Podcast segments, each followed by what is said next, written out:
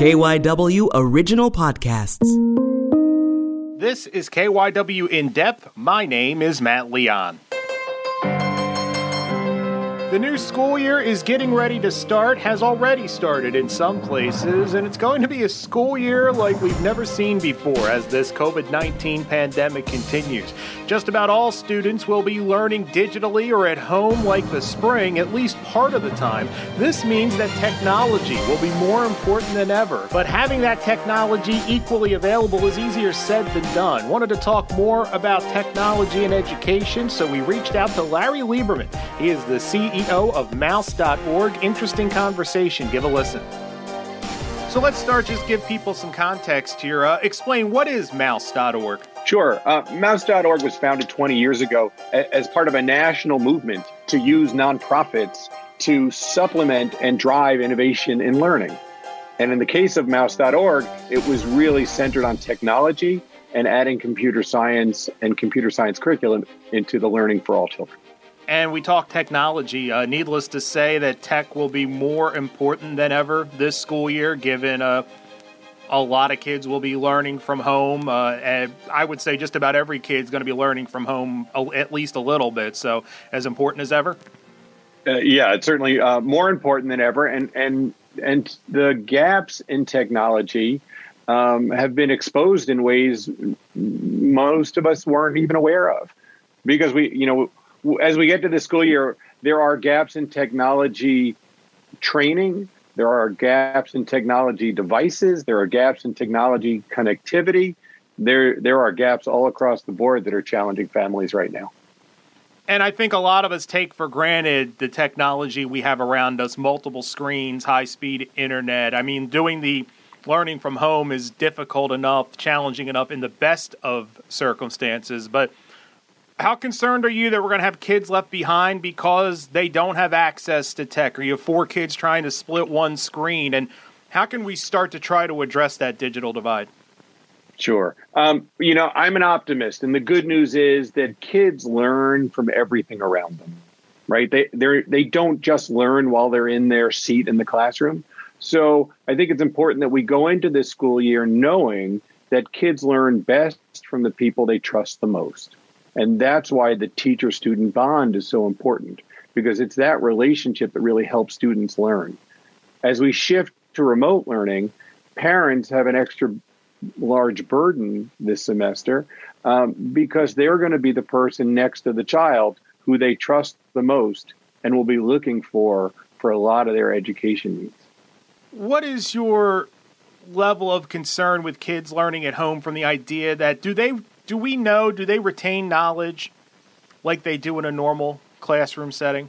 Uh, you know, I, I, think there's a lot of research that says a lot of things. Um, there is evidence that homeschooling, as its own thing, uh, works quite well for many, many, many students. I think the important thing in this situation is that it's not by choice. We're in this situation right now where uh, students are being uh, directed to do their learning online, independently at home, in small groups, and it may not be the best solution for any one of these particular students. So let's focus on when the kids are home in a digital learning environment. What are the big keys to getting the most out of that digital sure. learning situation? Because I think in the spring, everybody was addressing this on the run a lot of trial and error. What should parents focus on uh, as this new school year begins?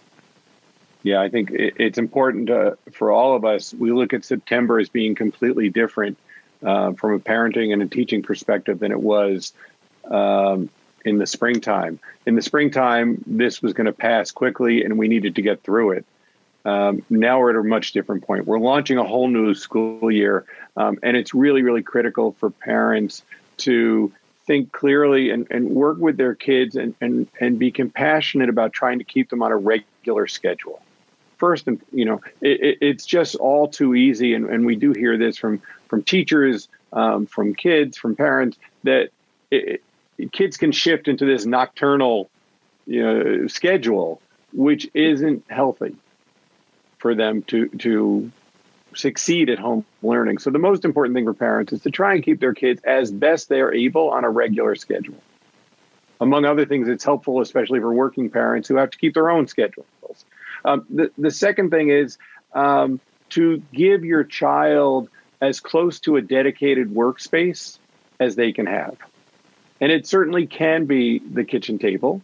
Uh, and in many cases, and in, it's going to be the kitchen table. But young people need a place where they can focus on their learning, where they can pay attention to their work. And there'll be hours a day where they'll be on Zoom calls or, or, or video conferencing with their teachers and individually or in groups. So the two biggies um, are really, you know, keeping your kid on a schedule as best you can, um, giving them a dedicated workplace, and then trying to understand the the tools you have around you to support them.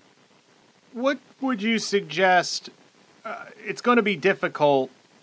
I, I have an eight year old, and you usually get excited for who the teacher is, and this year it's a little different.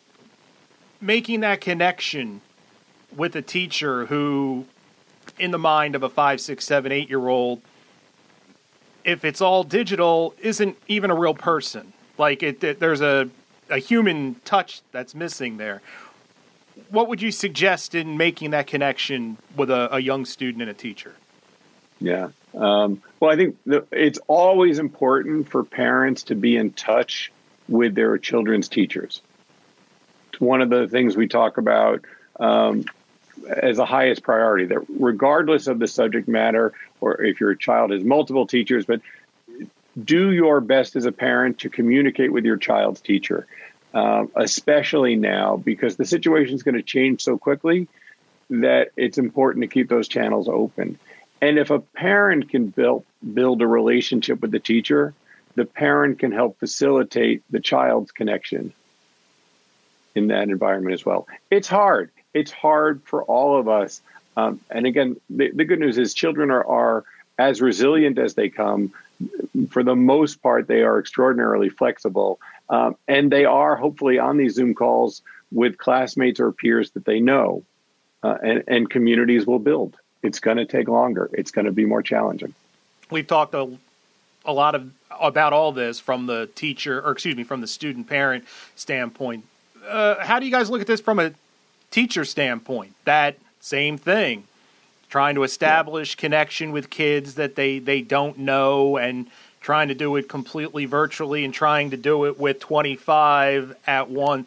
Uh, from a human standpoint and from a tech standpoint, what are some tips for teachers getting ready for the fall?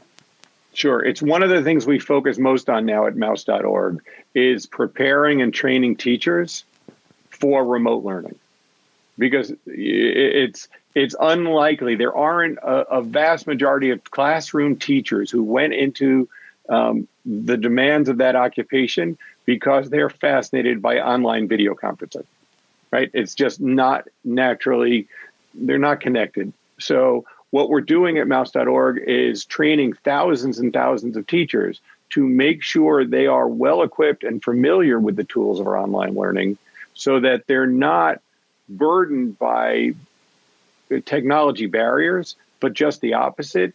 They're figuring out how to take things that they did once in the classroom, whether it was on worksheets or another format, and bringing them to life in these online environments.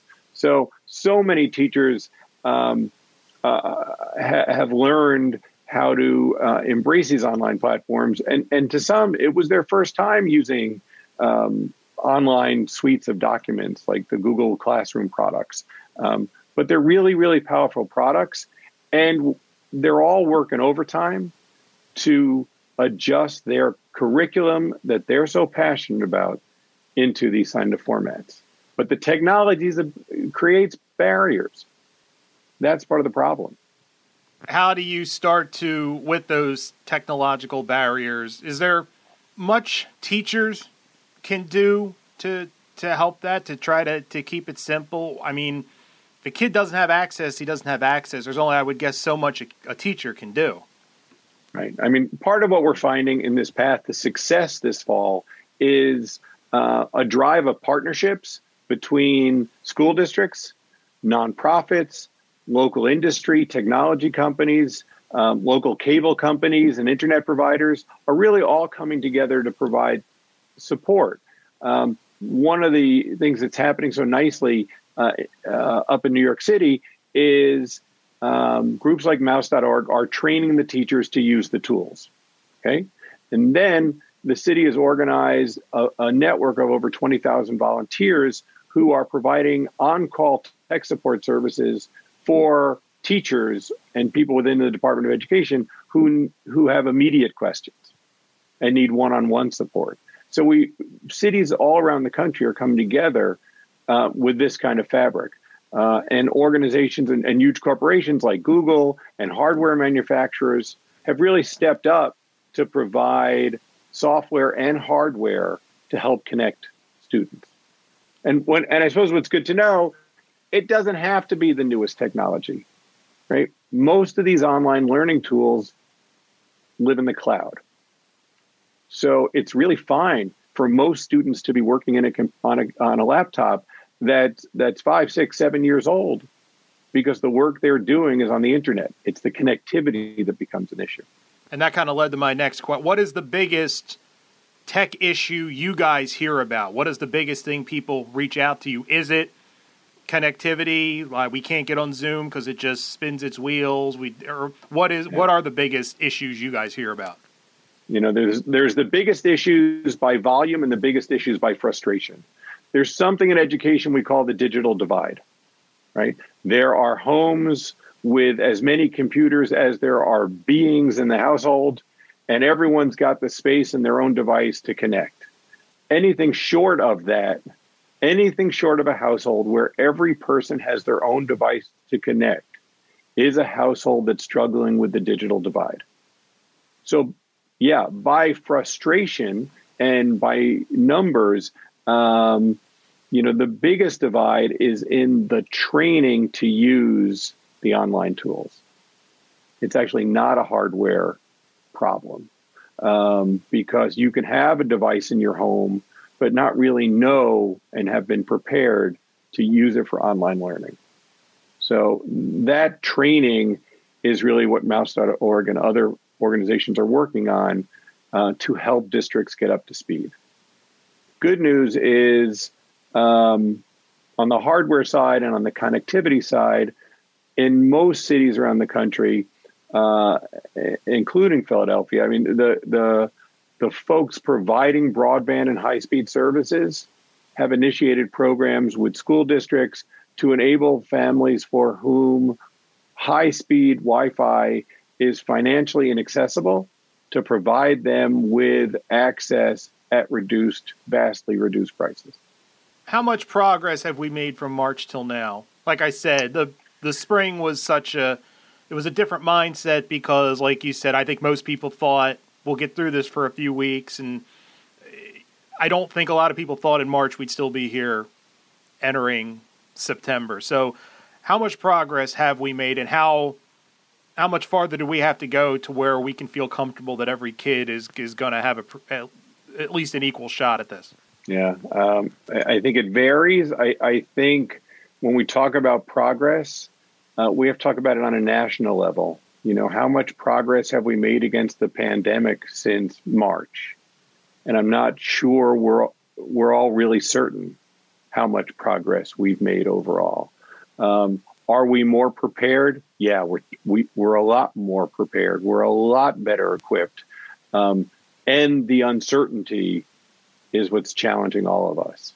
So, um, at mouse.org, we, we talk about the three phases of this pandemic, right? In March, we responded, right? Schools closed, organizations, teachers, principals reorganized. They grabbed what they could grab. They prepared packets for young people, and they responded to this immediate crisis of closing schools. Um, now we're in the recover phase where we've responded and we need to recover our strength in education, our, our planning, uh, and our ability to li- deliver these services. And that's really where we are right now. So, with online learning, I think most schools are prepared to do it all semester. and we're looking to get to that third phase, which is thrive. And we know we'll thrive when we go back in person. What we're trying to do is figure out how we can thrive in a remote learning environment or a hybrid blended learning environment. How much, when we get to the other side of this, whenever that is, how much stronger will we be? Because I think it's one thing leaning on virtual learning, at home learning, whatever, however you want to phrase it, as your main focus. But if this could be an arrow in the quiver in the big picture, this isn't obviously the road we wanted to take to get to this point, but when we look down the road, could this make education stronger kind of across the board, having these tools available and having universal knowledge of how to utilize them?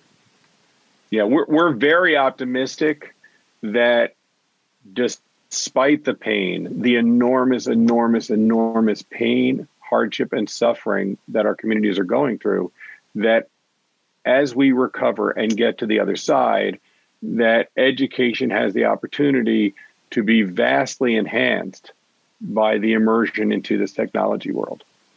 That's what's so exciting. I mean, you know, at, at, at mouse.org, we look we look for a nation where every child gets a computer science education as part of regular schooling. Because technology is our future, regardless of whether or not we're going to be a baseball player a firefighter or a, a, a code writer. So um, we are seeing that integration right now in ways that we had hoped would occur years ago. So yeah, there's reasons to be optimistic. Uh, we just never would have wanted it to happen this way.